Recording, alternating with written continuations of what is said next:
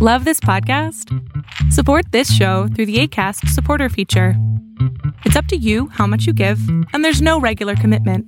Just click the link in the show description to support now.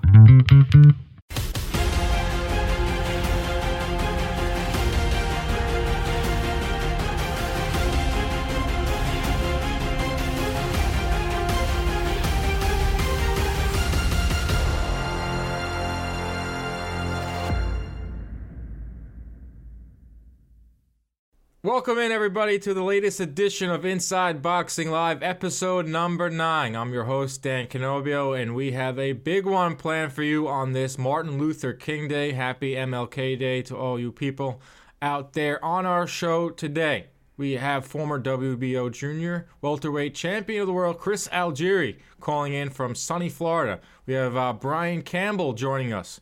And we also have funny man, comedian Al Foran. You don't want to miss this interview with Al Foran. He does some of the best impressions of uh, major fighters. He does some Hollywood types. He even does a, uh, a very famous president. So you don't want to uh, miss uh, that interview. Of course, uh, you're watching here on uh, on YouTube, or if you're watching on the Pluto TV app, channel 205, the Fight Channel. If you can't get to a TV or a computer to watch Inside Boxing Live, you can catch us, our podcast version of the show. It's on iTunes, it's on Stitcher, it's on the Google Play app. Uh, I'm probably forgetting some, but however you uh, ingest podcasts, we you can find Inside Boxing Live by simply searching CompuBox TV or Inside Boxing Live. We have a lot of big announcements uh, for 2018 in, in terms of uh, getting this show out to you, uh, the show for the fans uh, Inside Boxing Live. So uh, we've had a little bit of a break on uh, on the show. We've also had a little bit of break of boxing in the ring. It's been about four weeks since the last major boxing card here in the states um, when uh, B.J. Saunders disposed of David Lemieux. Um, but you know what? There was still a lot of news and notes in boxing. I mean, the boxing schedule doesn't stop. Just because there's no fights doesn't mean that uh, fights aren't being made or being discussed uh, just recently. Anthony Joshua, Joseph Parker, done deal, March 31st. Uh, we got Deontay Wilder, Luis Ortiz, done deal, March 3rd. Uh, Triple G Canelo at the finish line. Uh, we will talk about all three of those fights with Brian Campbell coming up. Uh, Amir Khan signs with a new promoter. Jeff Horn ready to fight he's ready. Jeff Horn's ready to fight uh, Terrence Crawford, and uh, we saw a little bit of some flirting, some online flirting, uh, not the kind that we've been seeing in the headlines, but Mayweather and McGregor. Uh, have been going at it, chirping back and forth. So a lot of uh, news and notes here, but it brings us to some action in the ring as we kick off Spence Peterson Fight Week, as we kick off the 2018 schedule with uh, Errol Spence taking on Lamont Peterson. Chris Algieri will join us in a little bit. He uh, was in the ring with Errol Spence, uh, and he knows just how tough Errol Spence is. So we'll get his thoughts on Errol Spence and this fight. We'll get Brian Campbell's thoughts as well. But here we are. We're, we're finally here. We made it through a, a, very long break from boxing. Errol Spence, Lamont Peterson. Uh, it kicks off at the Barclays Center. I'll be ringside along with the CompuBox team, uh, doing our thing there for uh, Spence Peterson. It's going to be a great fight. You know, it's uh, it's a fight that I think is going to tell us a lot about Errol Spence. If Errol Spence disposes of Lamont Peterson inside of seven rounds, knocks him out, we're gonna say, you know, Errol Spence is for real. Everything that we've been saying for months now is is is true. This this dude's a killer.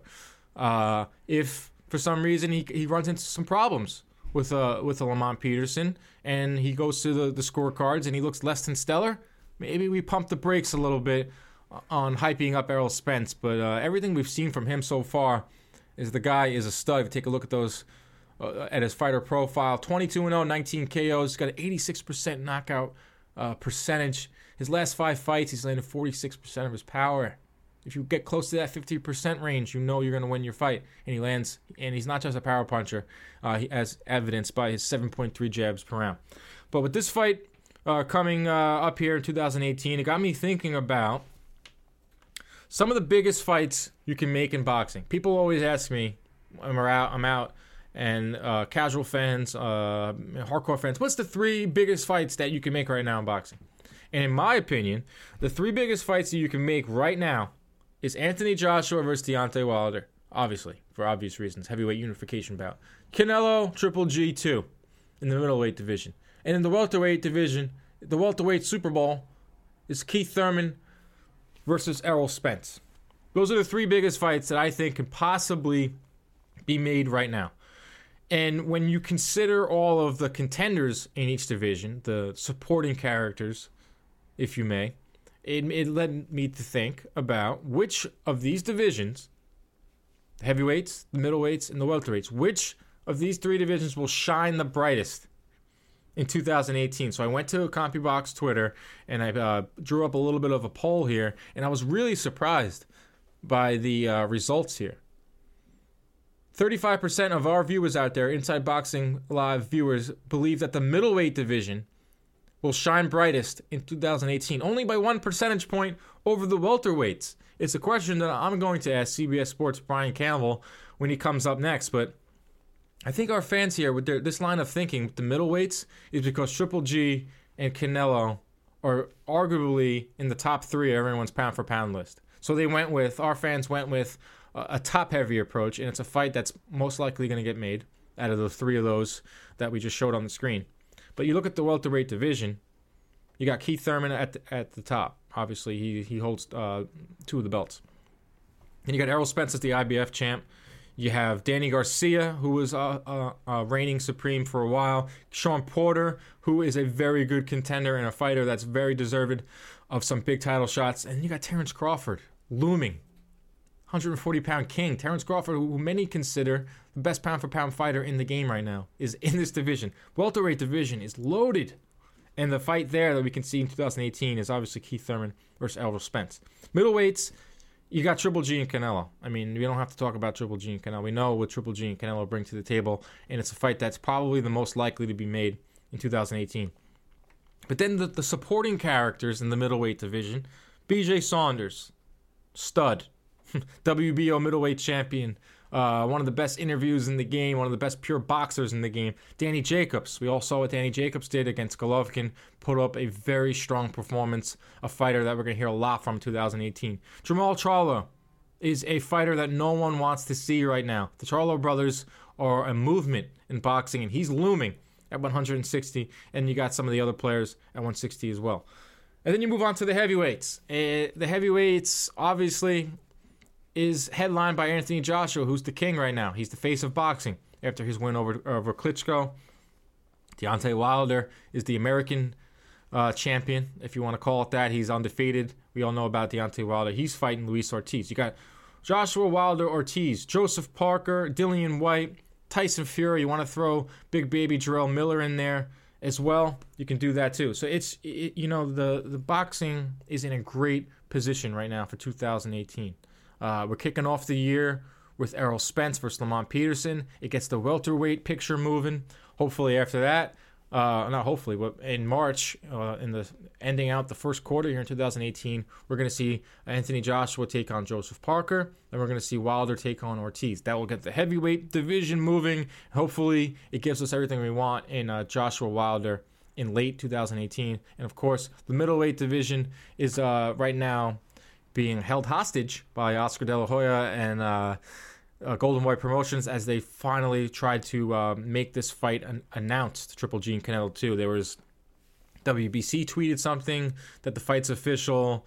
You saw a lot of headlines that the fight's official, and then uh, Oscar De La Hoya got on uh, Twitter and said it's not done, but it's very, very close. So the three biggest divisions in boxing: heavyweights, welterweights, in the middleweights are going to produce some big time fights in 2018. And we started off this week uh, with Errol Spence and Lamont Peterson, but it's going to be a great show here on Inside Boxing Live. We got uh, Chris Algieri, Brian Campbell, we have comedian Al Foran, we have Twitter haters. You're not going to want to miss these tweets uh, this week. We have some really good tweets. In case you missed it, we'll get you caught up to speed and uh, some really good um, stories coming from our good hook of the week. More coming up here on Inside Boxing Live. Here on Inside Boxing Live, our first guest of the show. He is now, he holds a distinct award here. He's the three time guest of Inside Boxing Live. He eclipsed heavyweight champion of the world, Deontay Wilder. He's the one and only CBS, Brian Campbell. Brian, how are you, man? Oh, I'm doing great. You know, I think I've been on the show in like three different forms too, like audio, visual. You know, uh, uh, my soul's been all over the show. I'm ready for action. Let's do it. Here we go. Uh, oh, your award for being on for three times is you get a uh, Bob Canobbio's original uh, CompuBox keypad. Oh, love that. Love, put me on the joysticks one time, Bobby. Bobby C. All right, let me sit ringside here. He sold us to send your resume. Behind seven different brothers, but that's fine. That's 100% right. You're 100% right. Uh, now let's get let's get right into it. Uh, in the open of the show, we talked about some of the biggest fights you can make in 2018, and their fights in the welterweight division with uh, Spence and Thurman. We talked about the middleweight division, obviously Canelo, Triple G, and the heavyweights with Wilder and Joshua. Which division do you think, Brian Campbell, with all that information I just gave you, will shine the brightest in 2018? Oh, certainly the, the heavyweights will from a, you know, come and see me standpoint. And we need that in the sport. We need the heavyweight division to be, you know, the, the entrance point, the gateway drug to get people back into the sport at a level they deserve. Obviously, the talent level in the heavyweight division isn't comparable to welterweight. It's not comparable to the other great heavyweight era, eras, but we got hungry guys that can make exciting fights. And man, is there a bunch of deserved buzz right now. And we're going to see two big matchups this spring. And, you know, not just two good matchups, but two good matchups that are going to set the stage for, you know, like this mini tournament and the final that we all want to see of this mini tournament potentially in, what in Wilder and Joshua. So that's a division that really you got to get behind right now and really keep hoping everybody weighs in on time. No one, no one fails a drug test no one eats any tainted meat, Dan. You know that maybe they should get the master boxer Chris Algieri in there as a nutritionist. You know, but I'm just saying we got to keep this sport moving and get this heavyweight division out in front. Chris Algieri will be joining uh, Boxing Live later on in the program. Funny you bring that up, but you're right. Um, the the heavyweight division. it's it's alive right now. We have this final four. Uh, I'll ask you about a fight that, that came out of this weekend. Uh, two fights that came out uh, announced this weekend. We'll start with Anthony Joshua and uh, Joseph Parker. A lot of people will tell you right away Joseph Parker, durable, good chin, going to give uh, Joshua a really good test. How do you see this one playing out? It's interesting. I, you know, I, I'd certainly favor Joshua, but at the same time, the best part about this division is that we don't really know who's for real. We don't know if anyone's for real. And I think Joshua is at the head of that class. You know, we saw him get up off the deck against Klitschko, and he showed vulnerability just as much as he showed courage. And I think that this is the right fight for him right now. You want to see titles unified. You want to see two unbeaten guys with glossy records get in there and essentially slug it out. I think Joshua has more skills than Parker, and I think Parker doesn't always show you an ambition in the ring to be as great as he could be. But you'd hope in this fight he'll bring that out, and I certainly think he can be trouble for Joshua until Joshua figures out, you know, does he have the chin and the stamina needed to reign this division for five, ten years? We don't know yet.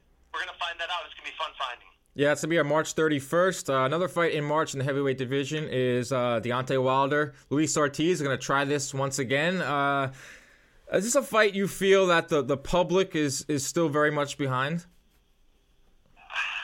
Yes and no.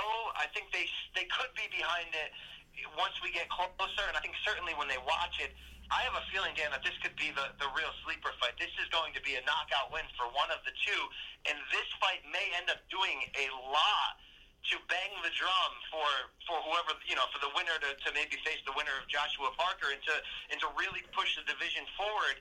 Uh, I think it's obviously tainted and stained a bit by us having to debate whether Ortiz should be in this spot. I mean, it's a legitimate debate. The WBC may have said, you know, we've washed our hands of it. You're innocent to us. You know, you. I mean, it comes down to uh, ultimately Ortiz not not disclosing uh, on the, you know, on the paperwork what what medication he was taking. The whole thing's a little bit sketchy. Have we seen sketchier in boxing, Dan? For sure. Would I rather have this fight than not have it? Absolutely. So I guess I have to choose that latter and just realize that heck yeah, this is a good fight. I don't really know who's going to come out on top, and I love that, right? Like those great versions we've seen of Luis Ortiz. Is that a mirage? I mean, Deontay Wilder, when a real puncher backs him up and puts the fist to the chin, can he hold his ground? We again, these are things we don't know. That's why the the heavyweight division is so fun. How old is Luis Ortiz? Well, you know, they say he's 38, but I guess you never really know, Dan. I know. I mean, that's like the one mystery. The guy's got a lot of mystery about him. He didn't show up to the press conference I was at in New York City. He just talked on the phone. You know, he, he, we don't know. We don't know anything about Luis Ortiz, but we do know got 24 knockouts in 28 fights. Uh, I agree with you that this fight probably won't go the distance, and you, we have to give a little credit here to Deontay Wilder. He didn't have to take this fight. He could have taken a, you know a lesser opponent, but he wants to to set up that Joshua fight, and he knows the best way to shut up the critics is to uh, put, go in there with a guy who can easily take him out. I, I agree. That's the, the underrated thing about Wilder that nobody's talking about. That he was willing to go to Russia to fight Povetkin. That he was willing to do anything to change the the narrative, which is, hey, don't look now. But Wilder's creeping into like Floyd Mayweather 49, 50 and 0 territory before ever actually facing somebody, and he doesn't want to get there without doing so. So credit to him for almost being his own biggest critic and saying, "I don't care about the drug tests. I don't care about the controversy. You show up on this night, you pass your test, I'm going to fight you. I'm going to prove how good I am. I want to be great. You have to love that. Like, I don't want to get too hyperbolic, Dan, but really, if we want to get this sport an infusion of health. Obviously, we know the heavyweight division can get us there, but we have the right players in place. These are guys who are big, strong, athletic, and they want to challenge themselves against each other. That's the best thing we can ask for after a decade worth of sitting there and seeing all these talented welterweights, which was boxing's de facto money division, and seeing so many of them unwilling to face each other because of stupid politics. I feel like we're getting away from that finally, and certainly in the heavyweights, there's less politics to get in the way. But it just feels really good to get back into making this feel like it's a real sport again. No, you're right. And uh, over the weekend, I was with some friends, and they're not the biggest boxing fans, but you know, they asked me about Wilder Joshua, so that says everything a fight we want to see in 2018, a fight we will see to kick off 2018 this uh, this weekend here at the Barclays Center is uh, Errol Spence. Lamont Peterson, uh, give us uh, your recap. What do you think uh, about Errol Spence? He's a guy that I'm really high on, and how do you think this fight's going to play out? Yeah, I'm right with you. I've been, you know, ahead of the game on Errol Spence and saying that, like, I don't care if he's only got, you know, X amount of fights. I think he might be a top pound for pound, top five guy right now. You know, I've been saying that the last few fights. Certainly he needs, a, you know, a couple more big wins to to do more than just what he did in that in that breakthrough Kell Brook win last year. The problem is we never saw him again. We never saw him have a second fight in 2017 where he was able to build on that. But I think this is the right comeback fight, wherein this is almost a unification bout. You know, Lamont Peterson had to give up his own WBA welterweight title just to get this fight. So are more talented welterweights who, on paper, you could give a better case to than Peterson, certainly. But he's a veteran. He's a guy who can fight a couple different styles. He's always tricky. So I do like what this fight represents to us. So, you know, honestly, all of us are going to pick Spence to win.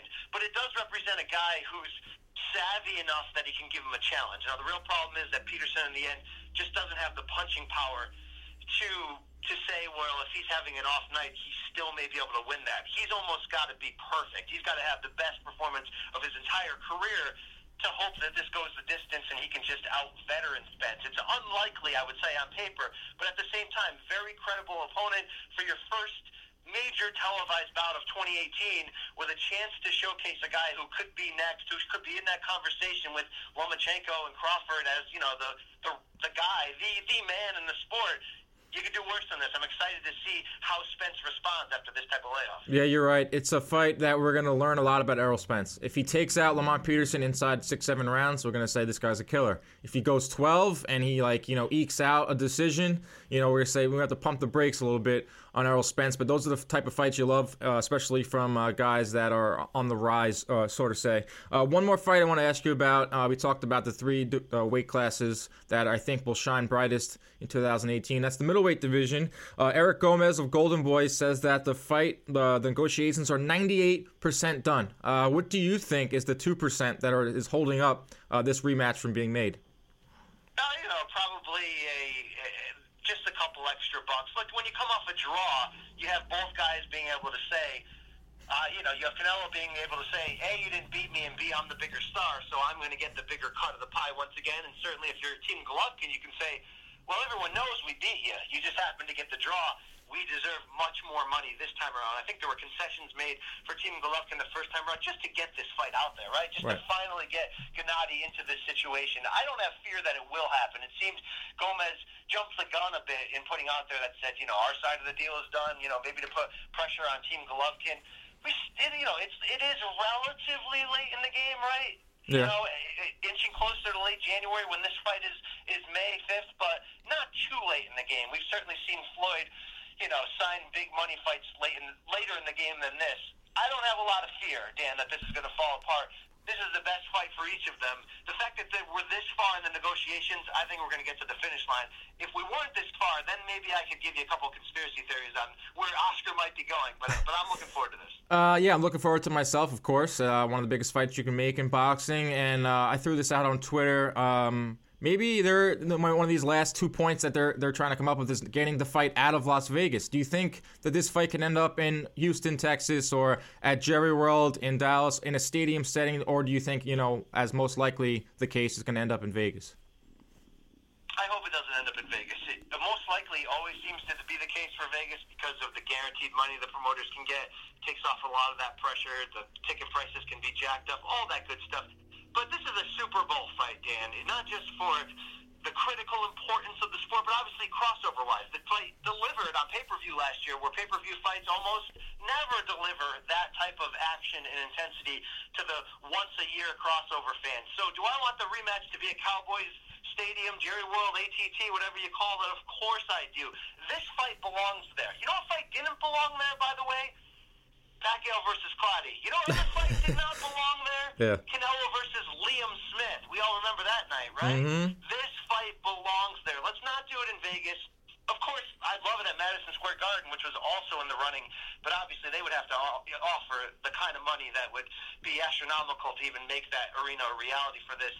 Put it in there, fill up the dome, make this big Super Bowl event feel like a Super Bowl because, you know, this is this is it. This is an, a marquee division at middleweight.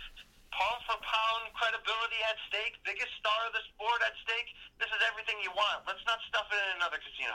Oh, 100% in agreement with you there. I, I can tell how excited you are to start off the 2018 boxing schedule, but this it's got to pale in comparison to how excited you must be for WWE 25th anniversary Monday Night Raw. Oh, come on. Now, now you're talking about my wheelhouse. This is right my wheelhouse right here, Dan. I'm fired up for this. We're getting all the legends back. We're going to get Undertaker out of off ice. Come on. This is you, you going to go? You're in New York City. I, Are you going to be there? I just sent out, uh, I had my uh, personal assistant, Bob Canobbio. He sent out some text messages to some very important people uh, at the Barclays Center. I, I got to go. I got to, I want to mark out. Isn't that the proper word? Well, if you want to, yes, that is the proper word. But if you really want to mark out, I think you want to be in the Manhattan Center that night because they're doing two venues at once, and it leads you to believe one venue will have the new class at the Barclays, but it's at the Manhattan Center, the the the site of the first episode of Raw, right? You know, 25 years ago. That I think you'll find all the old timers. That's where you got to be, Dan. I, I want to be there. I'm. I was a huge WWE fan. Uh, growing up, I wasn't always allowed to watch because of the Attitude Era. Uh, you know, it was a little risque. Uh, material on the USA Network, but now it's like my my nephew's watching, so I, I got to be there. I know you're going to be there, right? Oh yeah. Well, no, I'm not actually going to be there, but because of the double, uh, you know, the double venues, I cover this for a living. I'm oh, true. Able to see what's happening at both venues at the same time, so I'll be from afar. But you got to love Uncle Bob Canobbio seeing, saying to you essentially, let's not watch this fake action and violence but let's watch real action and violence. Yeah, that's how he. That's parenting. That's parenting right there. Yeah, it was, it was actually my mom was the one who did not allow me to watch Monday Night Raw.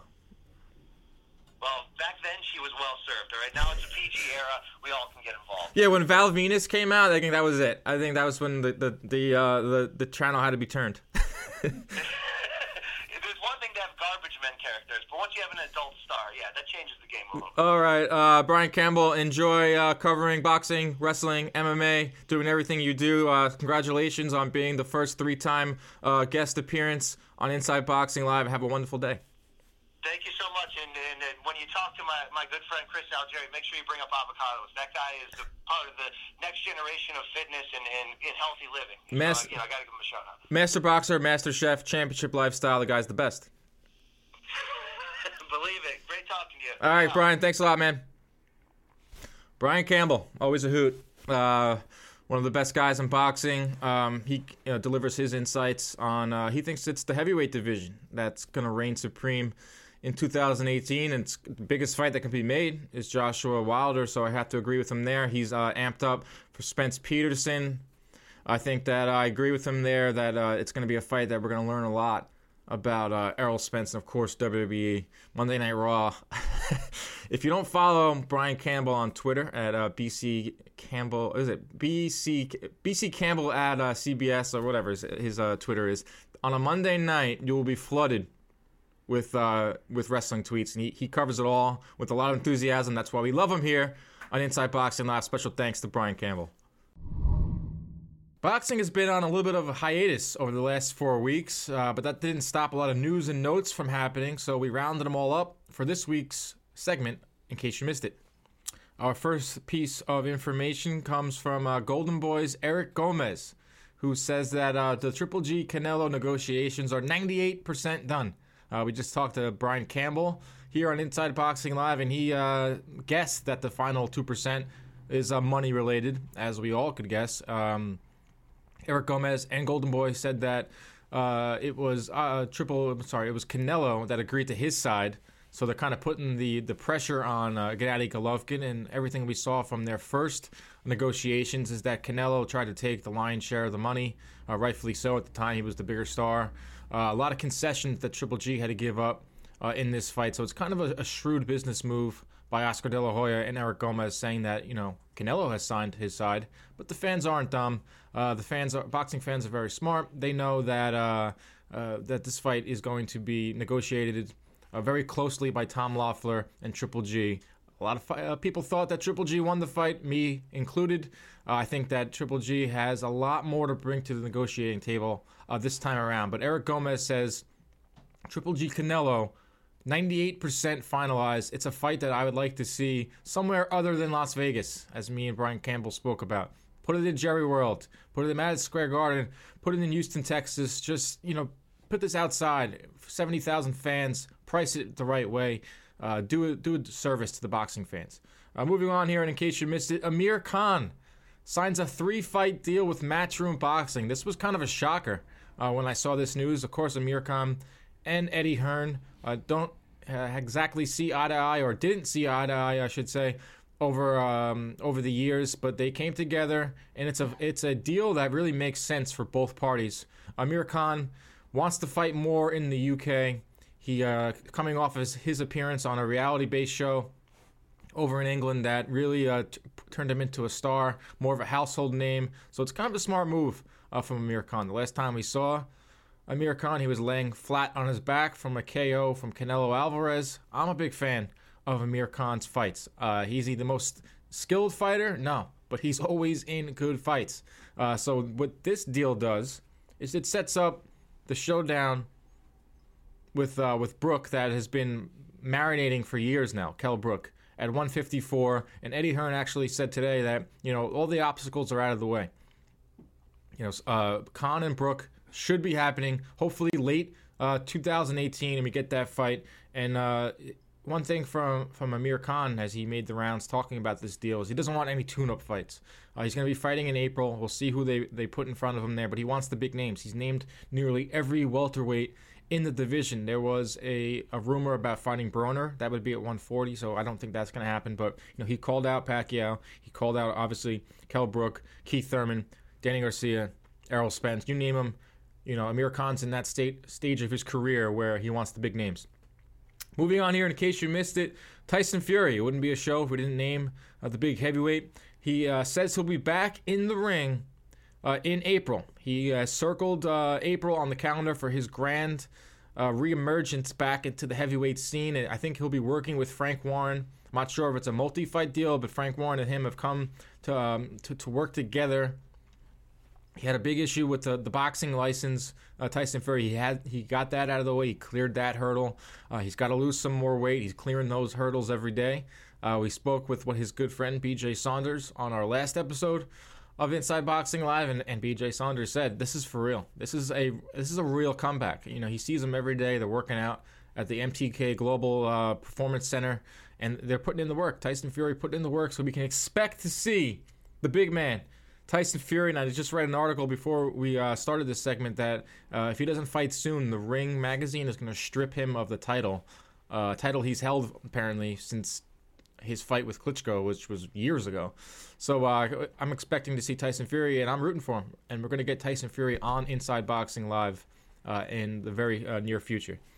next piece of information here is Jeff Horn. In case you missed this, Jeff Horn has agreed to his terms uh, to fight Terrence Crawford April 21st. Most likely going to be uh, on ESPN, and it's most likely going to be in uh, coming from Las Vegas. Uh, there was a lot of uh, speculation on if Jeff Horn was going to take this fight. If he was going to fight uh, Anthony Mundine, which would be a huge fight in Australia, Mundine took another fight, so we can scratch that off the board. So his leverage is kind of gone there. And so Bob Arum, I knew he flew out to Atlanta to meet with Terrence Crawford the, the weekend of the national championship game. Uh, Terrence Crawford was on the sidelines there. So, uh, you know, they're hammering this deal out. I think they're going to come up with a deal. It's a no brainer in my eyes, and it's a great fight for both fighters for a number of reasons. Terrence Crawford, his first fight at 147, going up against a fighter that uh, a lot of people know because of that win, quote unquote, win over Pacquiao. So I think this is a, a, a no brainer of a fight. April 21st, a great date uh, in the boxing calendar. There's no college football. There's no NFL. March Madness is over. Baseball just starting. So I think that uh, April 21st should Terrence Crawford move up to to 147 pounds and fight uh, Jeff Horn, who agreed to it. I think it would be a ratings bonanza, and I also think it would be a very good fight between two tall, rangy uh, welterweights. Uh, moving forward here, Adonis Stevenson. Remember him? Uh, if you, in case you missed it, Adonis Stevenson is a professional boxer. and he uh, has been holding that 175 pound title hostage over the years. But uh, according to the WBC, he has been ordered to fight Badu Jack, and uh, their matchup is rumored uh, to be for March. this is a fight that's gone uh, not to the courts, but to the officials now. It's in the officials' hands at the WBC. They have to make a hammer out a deal with their promoters. But you know, on paper, uh, this is a great fight. Adonis Stevenson has we know hasn't been fighting the best quality opponents, but Badu Jack is a guy that's in his mid 30s or early 30s. Wants to get his career moving. Came off of a very, very good performance on the Mayweather uh, McGregor undercard when he disposed of Nathan Cleverly. I thought he had one of the performances of the night. So uh, I would love to see Badu Jack versus uh, Adonis Stevenson. Hopefully, the winner of that uh, can can go up against some of these other 175 pound monsters over on HBO that have been fighting Dimitri Bivol, of course, and uh, Sergey Kovalev, Sullivan Barrera. Go down the list. Uh, finally, here, in case you missed it, our um, last bit of information here comes from the rumor mill. These are some fights that I've been seeing uh, on Twitter. I've been talking to people that I've talked to in the industry. Um, Jarrett Hurd versus Erislandy Lara, 154 pounders. Love it. I think that would be an outstanding fight. Um, the Charlo brother not too happy. Maybe he wants a shot at Lara, but I think that he's waiting in the wings for the winner of that one. Uh, we, last time we saw Jarrett Hurd, he was fighting at the Barclays Center. A very tough fight with Austin Trout. Last time we saw Erislandy Lara, a lot of people were leaving the Barclays Center during his fight. That fight was hideous, but I've always said you put uh, a, a good puncher and an action fighter like Jarrett Hurd in the ring with a slick boxer like Lara, like just like Angulo and Lara fought, you're gonna get an exciting fight. So uh, don't think that, that that one's gonna be a sleeper. Another fight rumored. Danny Jacobs is fighting in April at the Barclays Center. His opponent is to be announced. It's probably not going to be uh, Billy Joe Saunders. It's not going to be Golovkin or Canelo. A fighter that has been brought up is the O'Sullivan guy uh, with the with the push broom mustache. We saw him on the. He was fighting on. He fights with Golden Boy and that's a great fight. I mean, that's uh, that is uh, it's the it's the, maybe the second or third best option for Danny Jacobs. He's not going to get those big names, but you throw in this O'Sullivan character who looks like a guy that I see walking around Williamsburg, Brooklyn, He's got the push broom mustache. He's got the you know the, the suits to go along with it. Put that fight at Barclays Center, very close to Brooklyn. You market O'Sullivan to the Brooklyn crowd. I think it could be a hit. And uh, finally, in the heavyweight division, Jarrell Miller is rumored to go up against Kubrat Pulev, who uh, is a very good contender in the heavyweight division, ranked number two uh, in the IBF rankings. Uh, Jarrell Miller coming off of a, little disappointing performance against uh, Watch or Walk. Still haven't figured out how to say that one. But uh, Jarrell Miller rumored to fight uh, Kubrat Puloff, uh, Pulev, and I'm all over the place with these with these names. But uh, I want to see Jarrell Miller back in the ring. I want to see him improving because I do think that he'll be a, a player in the in the heavyweight division. Uh, a lot of news and notes in the world of boxing. Of course, we keep you up to speed here. This has been in case you missed it. Our next guest on Inside Boxing Live, uh, very excited for this one. Uh, I went on YouTube and I was uh, searching some impressions. I always love a good impression, and up came Al Foran. Uh, check him out on Twitter at Impressionist Al. Al, thank you for joining us here on Inside Boxing Live. No problem. Great joining you, Dan. Calling all the way in from Ireland. Uh, how's the weather over there, my man? Oh, shocking. Absolutely terrible rain every day. Oh, it's brutal. Uh, I mean, uh, like I said, I was I was searching you out on, on YouTube, and one of the first videos that popped up was you on stage uh, with Floyd Mayweather. It looked like an like a very impromptu uh, a meeting there. How did that go down for you? Yeah, it, was. It was actually um, it was last March, um, about four or five months before the uh, the Mayweather McGregor fight and um, obviously, you know, the, the promoter of that show wanted me to go up on stage at the end of uh, at the end of it with Floyd, and I'd be doing Conor McGregor impersonations and Mike Tyson. So I, he wanted me to go up as Conor McGregor.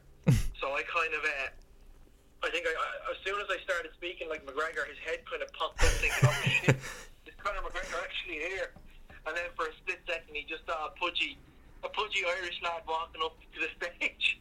I was amazing because you saw a woman like kind of like uh, wave you on, and then you just went in, and it was and Floyd was loving it. He was, and that was the great thing about it. He, he was loving it.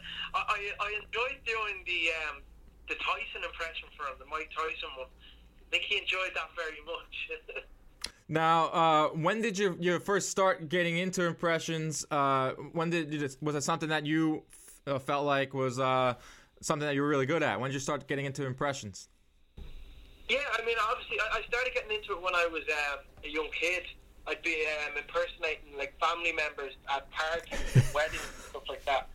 Um, and and I kind of from from there on, I, I kind of I watched I watched a lot of movies, a lot of films. Uh, so I, I would do impressions of Robert De Niro and Joe Pesci and Al Pacino, um, and then that kind of the repertoire grew into, into soccer in, in England as well. I do a lot of um, you know personalities from the the soccer world in, in the UK. You know.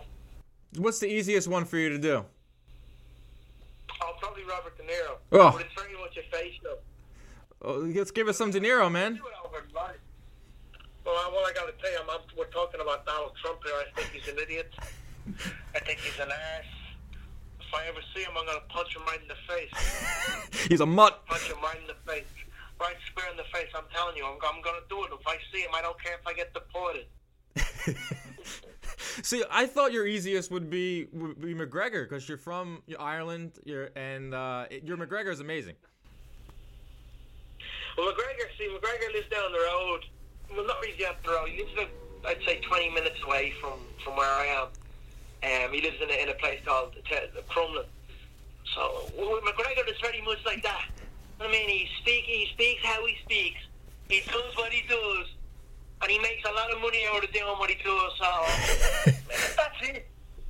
When you're the face of MMA, you can do whatever whatever you want. Can, can we swear on this broadcast, or is it? Yeah, let him fly, man. Ah, here I don't give a fuck. I mean, I, I will do whatever I, whatever I want. That's it. Dana can give me a shout.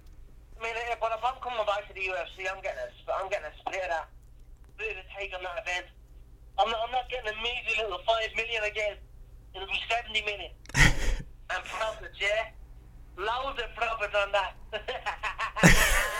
the laugh is everything. Now, Conor, uh, I don't know if you knew this, but us at CompuBox, we are ringside counting the punches. You landed 111 uh, punches on Floyd Mayweather. That's more than Manny Pacquiao. It's more than Shane Mosley. It's more than uh, a lot of g- great fighters. Uh, did you agree with the punch stats, Conor?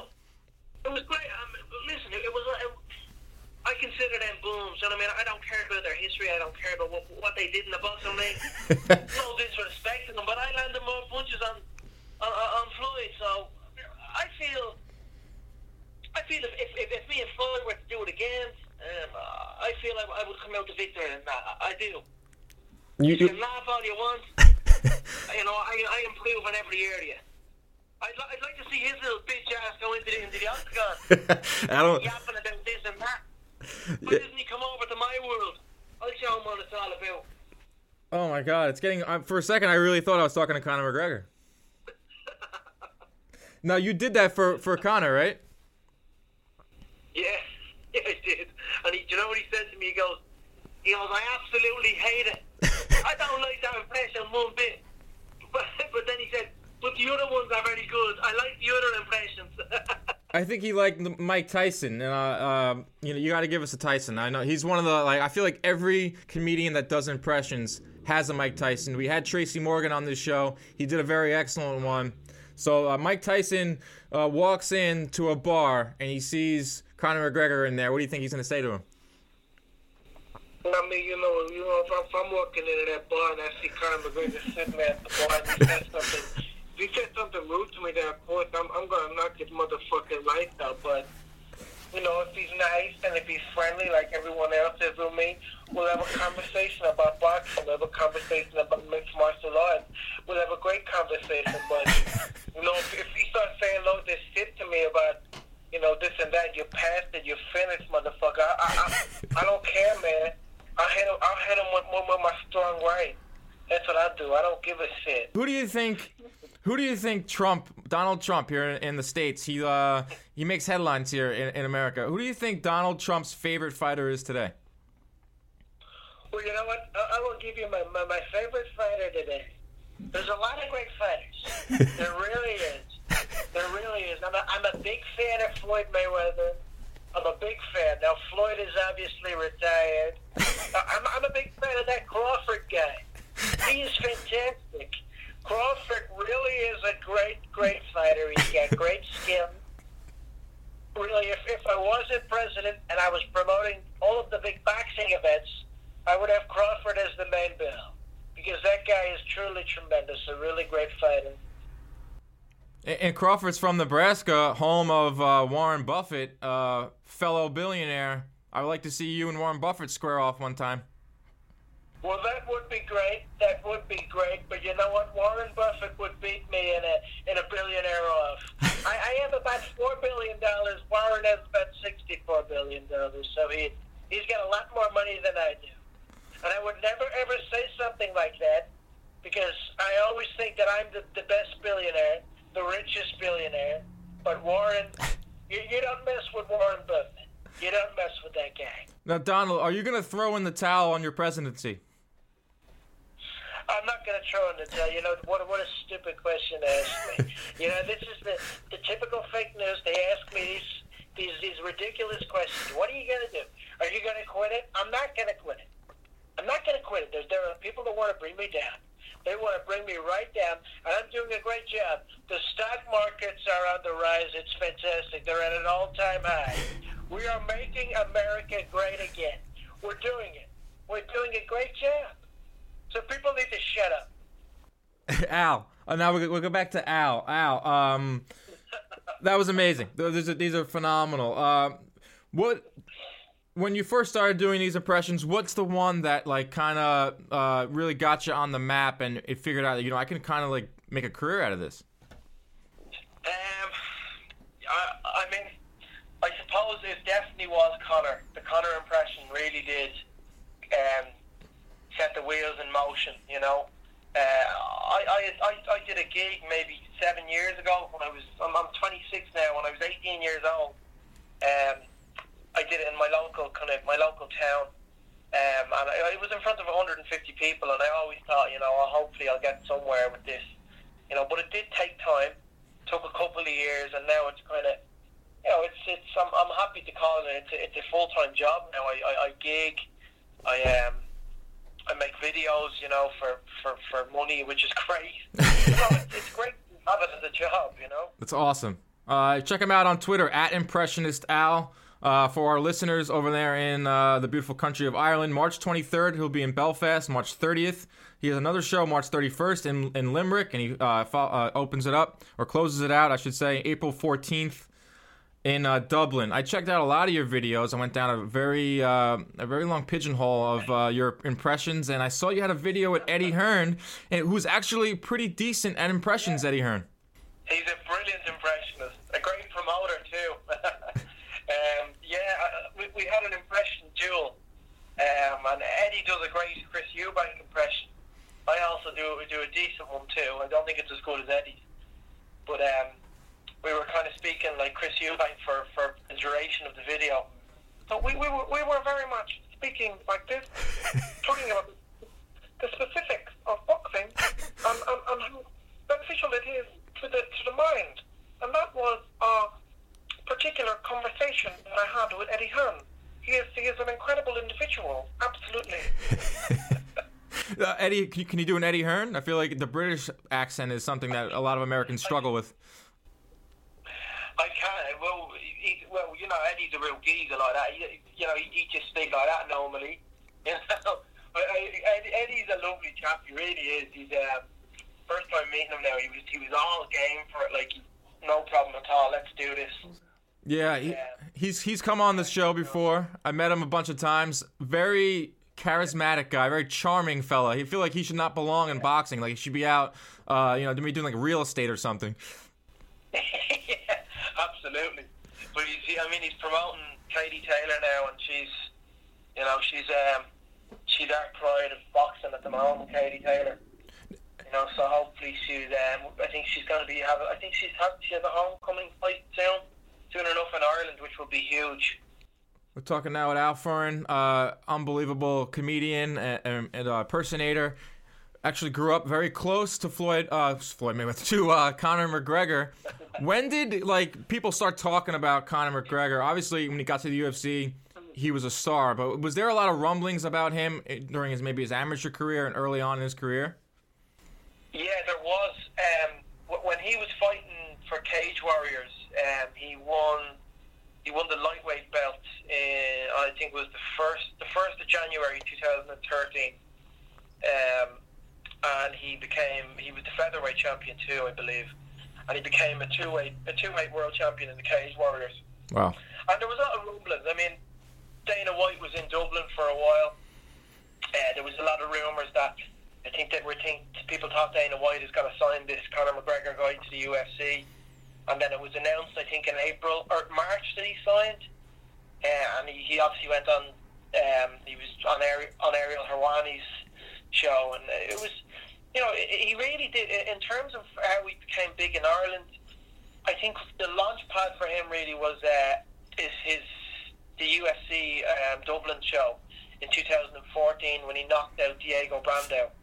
Um, that was the big show for him, you know. Right, and uh, I mean today he, he's a hero in in in Ireland, and uh, he's certainly made some waves here in, in the states. Yeah. I got one for you. Mark Wahlberg walks into the Warner Brothers studio and he pitches the fighter to the executives.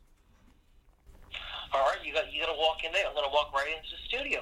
We're to talk about this movie, Micky Ward. What a really good boxer, okay? You got to have Christian Bale. Christian Bale for the role of Dickie Eckman. He's a great fucking actor. You got to do this. This is a movie that's got to happen, okay? I'm a Bostonian. Micky Ward's from Massachusetts, near enough to Boston, okay? You got to do this fucking movie. Do it, Warner Brothers, all right?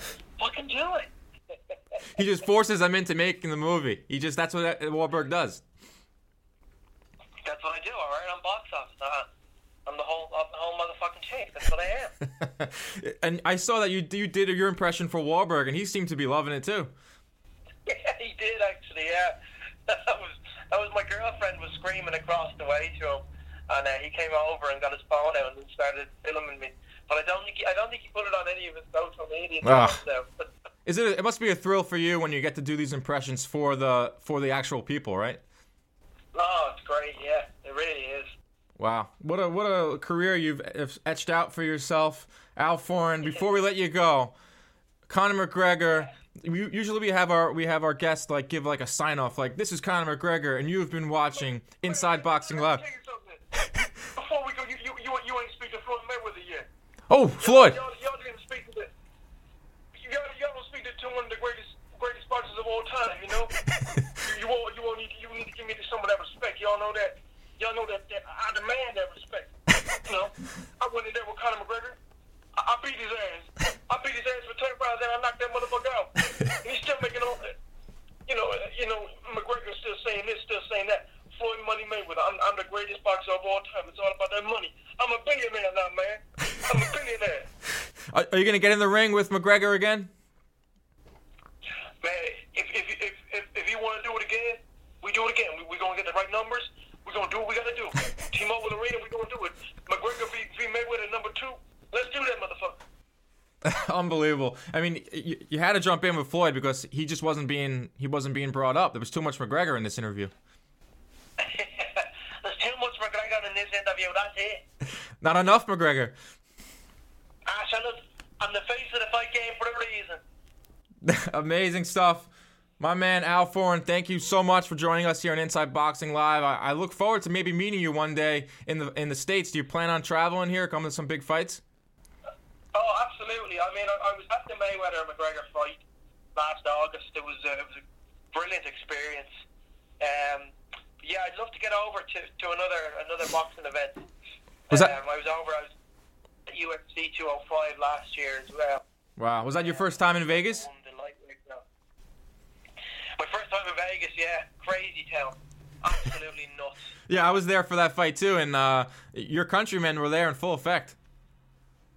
Oh my god, it was amazing, wasn't it? It was it was special, man. It was really a special time. I liked the fight, and a lot of people had their mixed emotions on it, but I thought it was a great thing, and uh, you know, it made it helped out a lot of people, and uh, you got your your Conor impression and your your. Uh, your comedy career is taking off. Thank you very much, Al, for joining us at Inside Boxing Live, and I hope to run into you ringside, man. Thank you, Dan. Gentlemen. All right, take care. Take care. Al Foran. Awesome. That was amazing. It was like a lot better than I expected. The guy can really bring it with the impressions. Uh, obviously, the McGregor one is is just phenomenal. On, I mean, I actually thought I was talking to Conor McGregor for a while. We could have Nick. We could have like just play that off. It was McGregor and put it on YouTube. I mean, that's how good he was at the McGregor one. He said McGregor uh, lives about 20 minutes from him. Uh, was a star for a very long time in Ireland. But uh, you gotta love uh, these impressions here. Uh, inside boxing live, the Wahlbergs, the the Neros, the Trump. The Trump was phenomenal. Uh, you gotta check him out on Instagram, on all social media. Impressionist Al, Al Foran, here on Inside Boxing Live. When I log on to twitter.com, I want to see fighters talking smack. I want to see Tyson Fury doing a kissy face. Uh, most importantly, I want to be entertained. And uh, it was a very good week uh, for tweets. So we rounded them all up in a segment uh, that we call Twitter Hitters. Our first tweet comes from Floyd Money Mayweather. Uh, apparently, Floyd is a little late to the party. He, decided to uh, Take a screen grab of a headline that was from about three months ago when Conor McGregor allegedly punched a member of the Irish cartel. There was a rumor that he had like a bounty on his head. Of course, Floyd, three months late to the to the party, he uh, he tweets him, quote tweets him, and writes, "I already effed you up in 2017. Now they, the cartel, are about to f you up in 2018. You're about to start your new new year off with a bang. Emojis, coffin emojis, bomb emojis, hammer." axe, knife. I mean, anytime Floyd Mayweather does anything on social media, it is calculated. It's a very calculated move uh, by Floyd Mayweather. And uh, I know that we have Conor McGregor's response. I know we waited for this. I am the cartel. Very clever uh, from Conor McGregor. Like I said, every we all know with Floyd Mayweather, when he does something on social media, is that it's calculated. If you go to his Instagram, it's like 40 Instagram posts of his strip club. He spams your timeline with his strip club. he posts something about Conor McGregor, it's not on an accident. It's because, you know, maybe they want to fight again. He's testing the public. Seeing how we respond. They then he has his guy go in there and read him. I know that Mayweather does not handle his own Twitter. I was in a in the locker room with Floyd Mayweather after his fight with Miguel Cotto, and I went up to Floyd and I said, "Yo, how come you never you never retweet me, man?" And he goes, "Well, I don't handle my tweets." And there was a guy in the corner on a table. He had like ten phones, and he was like working all of them. So it's it's it's like a it's like a business move when Floyd on, on social media. But we move on here with Twitter hitters. Conor McGregor talking smack, and he's talking it to the uh, Showtime uh, head of sports there at Showtime, uh, Stephen Espinoza. Uh, this was a very interesting tweet uh, from Conor McGregor. Uh, there it is. I think Espinoza was talking about the there was a little beef between the UFC and Showtime where Dana White claims that Showtime undersold or didn't put out the full amount of pay-per-view numbers, and it's got to be the first time ever that a network put out a lower number rather than a bigger number. So Espinoza's probably uh, went on Twitter to kind of you know clear the air. Sounds like Dana White is upset because we committed the cardinal sin of telling the truth uh, when we released the accurate number for North American pay per view buys. I think it was like 4.4. Dana White was claiming 6.4. That's when McGregor uh, got wind of it and he said, Shut your weasel mouth. I wish I can do the, the imp- impression. But shut your weasel mouth. Who gives an F about North American numbers when we are the global kings, you schmuck? We're the worldwide number one. And uh, if you were living under a rock, during the McGregor Mayweather uh, press conferences is that uh, Stephen Espinoza became a very focal point of it. Uh, once he, it was McGregor claimed that his mic was shut off on, during the first leg of the tour, and he blamed Showtime. He blamed Espinoza, called him a weasel, and I think Espinoza handled it great. I mean, he, he kind of you know played into it, and he, he realized that he was now part of the promotion. It's all it's all for business. I mean, he's not getting offended by anything Conor McGregor says, but it's always fun to, to see uh, McGregor go off on uh, Mad Online, Twitter.com. Uh, wouldn't be a, a, Twitter hitter segment without the big man, Tyson Fury. And uh, I wanted to put this up, this one up for a number of reasons. I think it's hilarious uh, that Tyson Fury thinks that's how you spell two of the most legendary boxers' names. But uh, I keep saying I want to fight Anthony Joshua in my first fight back. Ray Leonard, L E N N A R D, had one fight in five years. Then it came back and beat Marvin Haglar, H A G L A R. So it can be done. Uh, hilarious tweet from uh, Tyson uh, Fury. He wants Anthony Joshua. He's not going to get him in his first fight back, obviously, because Anthony Joshua is fighting Joseph Parker. Expect to see Tyson Fury back in the ring April 21st. Uh, Expect to see more fire tweets uh, from the big man as we get closer and closer to the return of the Gypsy King.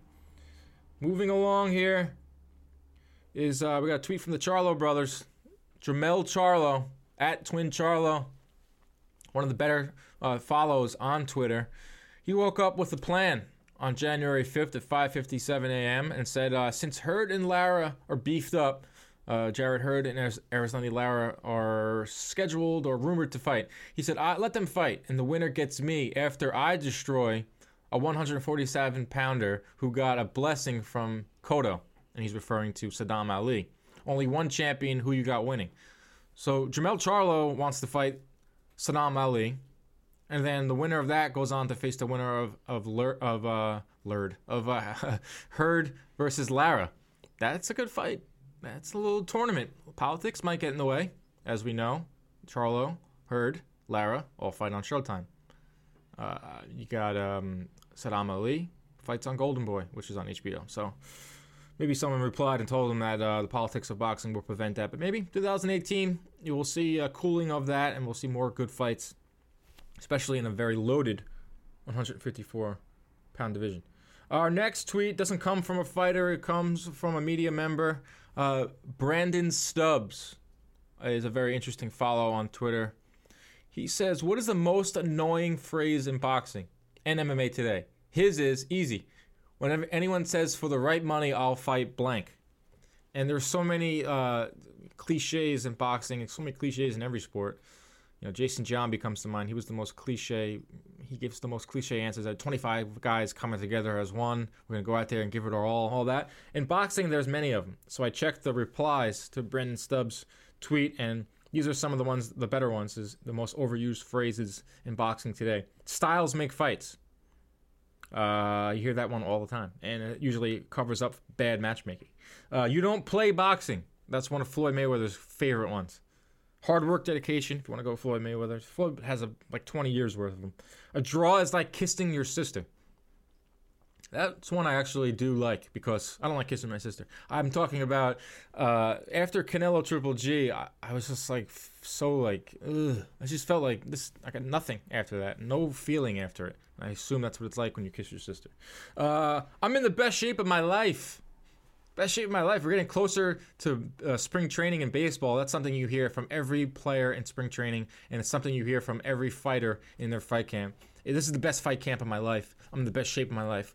For once, I'd like to hear a fighter say, you know, I, I half-assed it. You know, Sergey Koval, I drank vodka every night, and you know, I didn't fight at all. But you're not going to hear that. Uh, I'll fight whoever they put in front of me. That's when I hate in the ring. When you got Max Kellerman or Jim Gray or Bernardo Osuna or whoever your network is you're watching, and they go, you know, who, who do you want next? Uh, you know, and they put give you a bunch of names and clear fights that everyone wants. First of all, I got to thank Al Haymon. You know, I'll put anyone, whoever they put in front of me, you know, I'll fight. And that was something Pacquiao always did that annoyed us. Whenever you know he was scheduled to fight Mayweather, and it was like, just please call out Mayweather once. He would always say, I, you know, I have to get back, talk to Bob Arum, and we come up with the plan. I'll fight whoever. Uh, just, just stop saying they'll fight whoever they put in front of me.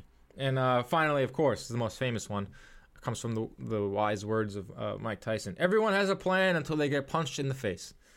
Uh, I love those. But uh, finally, our final tweet, and uh, this one was a scary one. It came across the wire uh, this morning.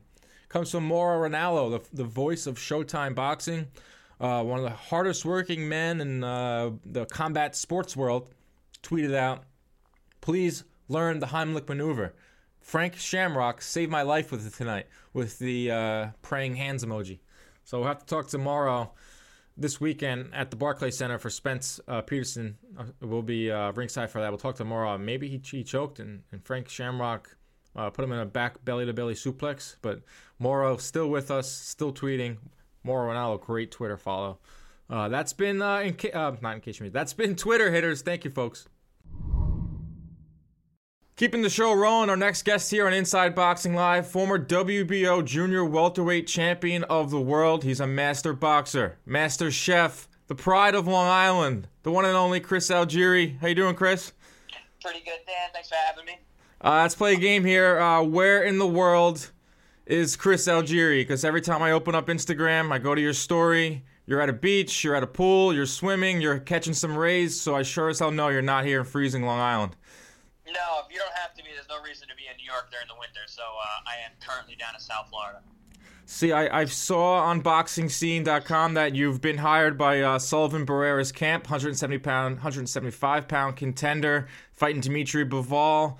That's great to see that you're you're picking up these these gigs as a nutritionist. How is this camp going with uh, Sullivan Barrera? Yeah, it's, it's been uh, it's been a great camp so far with uh, with Sullivan and, and, and his team. They're they're super solid. Um, you know, so far so good. You know, it's still pretty early in camp, but um, you know, he, he's a he's a serious guy, and he's he's taken this fight extremely extremely serious. You know, he, he's about to try and make his dream come true by being a world champion. So uh, he's giving it his all, and, and part of that was bringing me on. Now we saw you uh, with Danny Jacobs' camp, uh, thanks to the 24/7 cameras, and that's a great way to uh, get the audience in on what you've been doing with some of these fight camps. And uh, he brought you on as a nutritionist. Same thing with Barrera's camp. But this is something you've been doing for a very long time. So why don't you tell our our viewers at home what Chris Algieri brings to these camps from a nutrition standpoint? Yeah, like you said, I've been doing this for a really long time. Uh, I have a master's degree, degree in clinical nutrition, and, and I'm also a certified sports nutritionist um, through the uh, International Society of Sports Nutrition. So this is something that I've been I've been working at, um, and and not only for my own career, but you know after after a little bit started working with a lot of other fighters, uh, mostly UFC guys, MMA guys, some some low level amateur boxer types. Uh, but now I'm starting to bring it to to the elite level in boxing, and it's. Uh, you know, it, it, depends. It depends on how the how the athletes want to bring me on. Depends what their what their team um, is looking for. But um, you know, like my work with, with Jacobs is, is definitely very special. Um, I'm very involved in the team in terms of uh, not only his camp nutrition, um, you know, his day to day fueling, but also um, as you know, as we go through the camp with his conditioning, his running, um, some of his weight training, some of, even his boxing stuff. You know, as you see, those last two fights have actually been in the corner with with the Jacobs team. Um, so that you know that role is uh, has, has certainly expanded over over the last couple of fights. I mean, you read some of these quotes from from Barrera. He said he's eating like he's never before, like never before. He's feeling great. He's feeling trim. Like you know, try to take us through like an, an, average day in the in the life of when you're with a Danny Jacobs or you're with a Sullivan Barrera. You know, you wake up. What are you doing for them? Like, what are you bringing to the table? Uh, quite literally. you know, yeah. Yeah, uh, well, each athlete is, is really, really different in terms of how they uh, they go about their training camp, how they go about their nutrition. Um, you know, I, I tell all these guys at the level that I'm coming in at, you guys are all good. You're all high level guys. You're all elite level. I'm not going to reinvent the wheel as soon as I come in. So I have to kind of uh, do a little research and development with, the, with with each individual athlete, see what their what their training schedule is like, see what their, their, their metabolic output is like, so then I can then construct a, a perfect meal plan for them um, so they're going to be properly fueled for their workouts, and they're going to make weight the right way um, come come fight night. So you know, right now with with, with Sullivan, you know, we're, we're getting up really early. We're up about 5:30, 6 a.m. every morning. Um, you know, we're on the track by seven. We're putting in that work. And um, you know, for the most part, we eat light before that. It's a pretty early workout. Um, we get that out of the way, and we come home, have a, have a large breakfast, get some rest. Um, I've been posting all everything on my social media. So if you're curious about what what a world class athlete eats day to day, you can really just check out my my Instagram stories. Dude. Uh, your Instagram stories are wild. Every time I'm like at home and I'm at my apartment and I'm just sitting on the couch and I, will pull up your Instagram and like pull go to your story and see like their most ridiculous like turkey burger or something like that and like makes me feel like crap first of all and then I go out to the grocery store and try to like recreate that. So fans at home, you got to check out Chris Algieri on uh, on social media. It's crazy the, the food that you come up with, and I'm sure these fighters are like absolutely loving it. Yeah, I mean, Sullivan said he's like he, he's not used to eating so much, and, and he's actually lighter now than he normally is at the beginning of camp. I got to feed the guy more to make sure that we're, we're maintaining his weight and, and being able to, you know, uh, be a big, strong light light heavyweight. Uh, you say you have a master's degree from uh, New York Tech. You're talking with a fellow Bear right here, man. There you go, man. Not the most going on in that campus, but it really gives you a chance to lock in on your studies, though, right?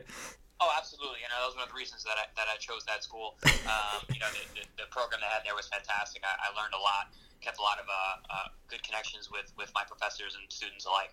Yeah, and you also do a lot of great work with the Stony Brook Seawolves. I know they, they brought you on the football team uh, to, to, lend your uh, IQ to them as well. Is that correct?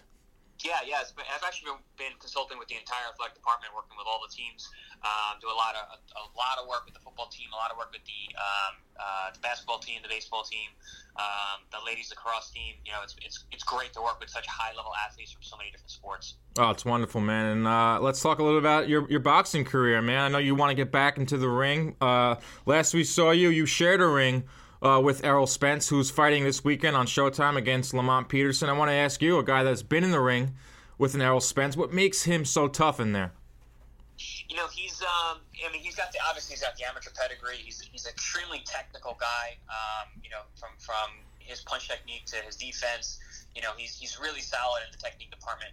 But on top of that, he's, he's a big, strong, athletic guy. Um, he's got a, a great way of, of making the, the ring that much smaller and making you fight his fight and that's really what I think this fight is going to be about. Um, you know, you've got Lamont Peterson, who's another junior welterweight guy coming up to 47 to, to where Spence is, um, of a particularly large welterweight. Um, you know, and, and uh, I see that Spence is going to look to make Lamont stand in front of him and fight. Yeah, uh, how do you see this one playing out? I know Lamont likes to move, and you know Spence seems like he's more of a come forward type of fighter. I know he digs to the body. I don't know if you saw this uh, on Instagram. Uh, Errol Spence, uh, it was uh, Peterson was up on the at fight camp, and he had his trainer just beating him to the body with the with the medicine ball. Do you see kind of playing out like that, where Peter where Peterson's going to try to move a little more, and uh, you know Spence is going to stalk him out? You know, I don't really know because uh, Peterson, he, he's he's a really he's solid all around. You know, he can move, he can stand, he can walk a guy down. He, he, can, he can do the high guard defense. He can do a little slippery stuff. Um, it really depends on, on what he chooses to a style to fight. um, or it comes down to you know what he's going to be forced to fight. So, like I said, I think that Spence is going to try and get the stand in front of him. Um, and who knows? Lamont might meet him right there. He might meet him in front of him and, and, and kind of go tick for tack. Um, I, I don't know if that's the best game plan, but you know, you never know. When you're in there, it's a, it's a completely different thing. Talking now with Chris Algieri. He's with uh, Sullivan Barrera's camp right now. Also, I know you want to get back in the ring. I saw you at Gleason's gym at one of the, the workouts a few months ago. Obviously, obviously in good shape. Uh, you want to get going. I saw you shadow boxing over there. You, you, know, what's the latest on Chris Algieri, the boxer? You know, I've been uh, I've been really busy with these other camps, but it's been again a great opportunity for me to actually train and really work on my craft and uh, get some great sparring. So you know, 2018 is is, is got to be the year I uh, I re-enter that squared circle, uh, get my career back on track, and uh, looking to make a, a, another major run. Do you want to stay at 147? You looking to go to 140? What are you looking to do in terms of weight? You know, I think ultimately 140 is, is my place to be. That's my home. Um, I was the undefeated world champion there. I never lost my title. I was stripped. Um, you know, moving up to fight Pacquiao, and uh, you know there were big there were big fights and big opportunities at 47. So you know I slept there, you know, for those fights. But I mean, ultimately, I think 140 is where I'm best served. Now you, you bring up Manny Pacquiao and just unbelievable uh, where your career took you to Macau. Do you ever like you know you wake up in the morning or you're out you know traveling and just think you know I fought Manny Pacquiao. I went 12 rounds with Manny Pacquiao. Yeah, you know, um, I don't know if I really think about it like that. You know, I just kind of uh, you know when you're living it, and you're in it, um, and I'm still very much in it. It's uh, it's not something like that. Maybe one day I'll, I'll reminisce. Um, think about all the things that are going on, but right now I'm just really just thinking ahead, and I've got so many good things going on um, you know, I'm kind of focused on on the moment. All right, uh, talk about the, the current stable of welterweights. I think Errol Spence is a fighter that's going to you know, really uh, turn it on 2018. You were in the ring with uh, Amir Khan as well. Uh, Amir Khan just uh, signed a fight deal with uh, Matchroom Boxing. Out of the current stable of 147 pounders right now in the game, who do you think is going to reign supreme 2018? You know, you've got um, you know Thurman. I think he's coming off off off the bench from being hurt. You know, you got Spence up there. Um, you know, Shawn Porter's always there, lurking like right, you know, just below the top. Right. Um, you know, Khan coming back in. But um, honestly, I think the, the oh, Kell Brook just moved out of the weight class. But I think you know right now you're looking at the Thurman and Spence are the are the two top dogs. Um, but you know we'll see. Who knows how long those guys will stay at welterweight as well. So I, I think within even in the next year you can see those guys moving up. Um, you know, so you never really can tell. The landscape of, of the boxing uh, world changes constantly. Oh, that's for sure, man. I wanted to ask you something about the UFC, and um, I don't know how closely you you follow the UFC. I'm kind of like a fringe fan myself, but I did see a lot about these drastic weight cuts that have been going on, and I'm trying to figure out the pinpoint what exactly is causing them. You know, there's so many great fights that are being canceled in the UFC because of these weight cuts, and I, you just don't see it that much in boxing maybe I thought maybe you can shed some light on it. Why are so many of these fighters? You know, a Uriah Hall almost had a he had a seizure and almost died because of his drastic weight cut. What is causing these fighters to uh, not make weight like this? Why are we seeing this so much in the UFC? You know, I work with a bunch of UFC fighters as well. Um, I'm actually uh, working the camp with uh, Volkan Ozdemir. He's, he's, fighting for the uh, heavyweight uh, light heavyweight title versus uh, DC January 20th. Right. Um, you know, it's just a different philosophy and a different culture. You know, when it comes to cutting weight, a lot of the UFC guys or, or MMA athletes come from wrestling backgrounds where they use a lot of drastic weight cut measures to, you know, to pull the weight. Especially they wait to the last minute to do it. Um, guys are walking around 20, 30 pounds above their, their weight division, um, cutting 15 to 20 pounds a couple days before the fight. Um, you know, and so many of them do that and have that mentality that it's just a different culture, different philosophy about how they approach the, the weight cut. Also, it's a different sport. Uh, boxers can't do that because um, boxing is contested at such a higher level of speed. You know, reactions and speed is really important, and there's also a lot more kind of consistent output. So being being a bigger, heavier, plotting guy is not really going to help most boxers. Right. Um, MMA is a little different. There's the gra- there's the whole ground component where size and, and weight um, and and just overall just strength is going to be extremely important as opposed to just being uh, explosive or quick. So it, eh, there's a lot of reasons why you see this. Um, it is getting a little ridiculous when you got you know major fights that are that are literally getting called off because guys are injuring themselves to make the weight. Well, it's pretty clear that the UFC needs to bring in Chris Algieri. hey man, uh, guys are doing it individually in the private sector, but maybe maybe there's there's a need for more of a, a global strategy on, on how to go about this. No, is it because I know that the WBC and a lot of other these other organizations they have like a 30 day check in, like where you see a picture of like you know Golovkin on the scale, you know 30, 30 days before his Canelo fight, coming in at like you know say a 170. Does the UFC not have that? Um, I don't think they have anything um, structured in place like that. But honestly, it's not going to matter. The guys are just going to cut weight for that for that that weigh-in too. You know, they'll they'll dehydrate themselves and they'll they'll skip dinner and they'll skip breakfast and then they'll sweat out the last you know six seven pounds just to make the 30-day weigh-in. So it, it really you can't you can't really go um, based on that. Um, it just it just there has to be a, a, a paradigm shift about um, the whole whole mentality of, of weight cuts and, and how to go about it. I'm not exactly sure how to do it systemically, but um, you know, it, it's definitely needed.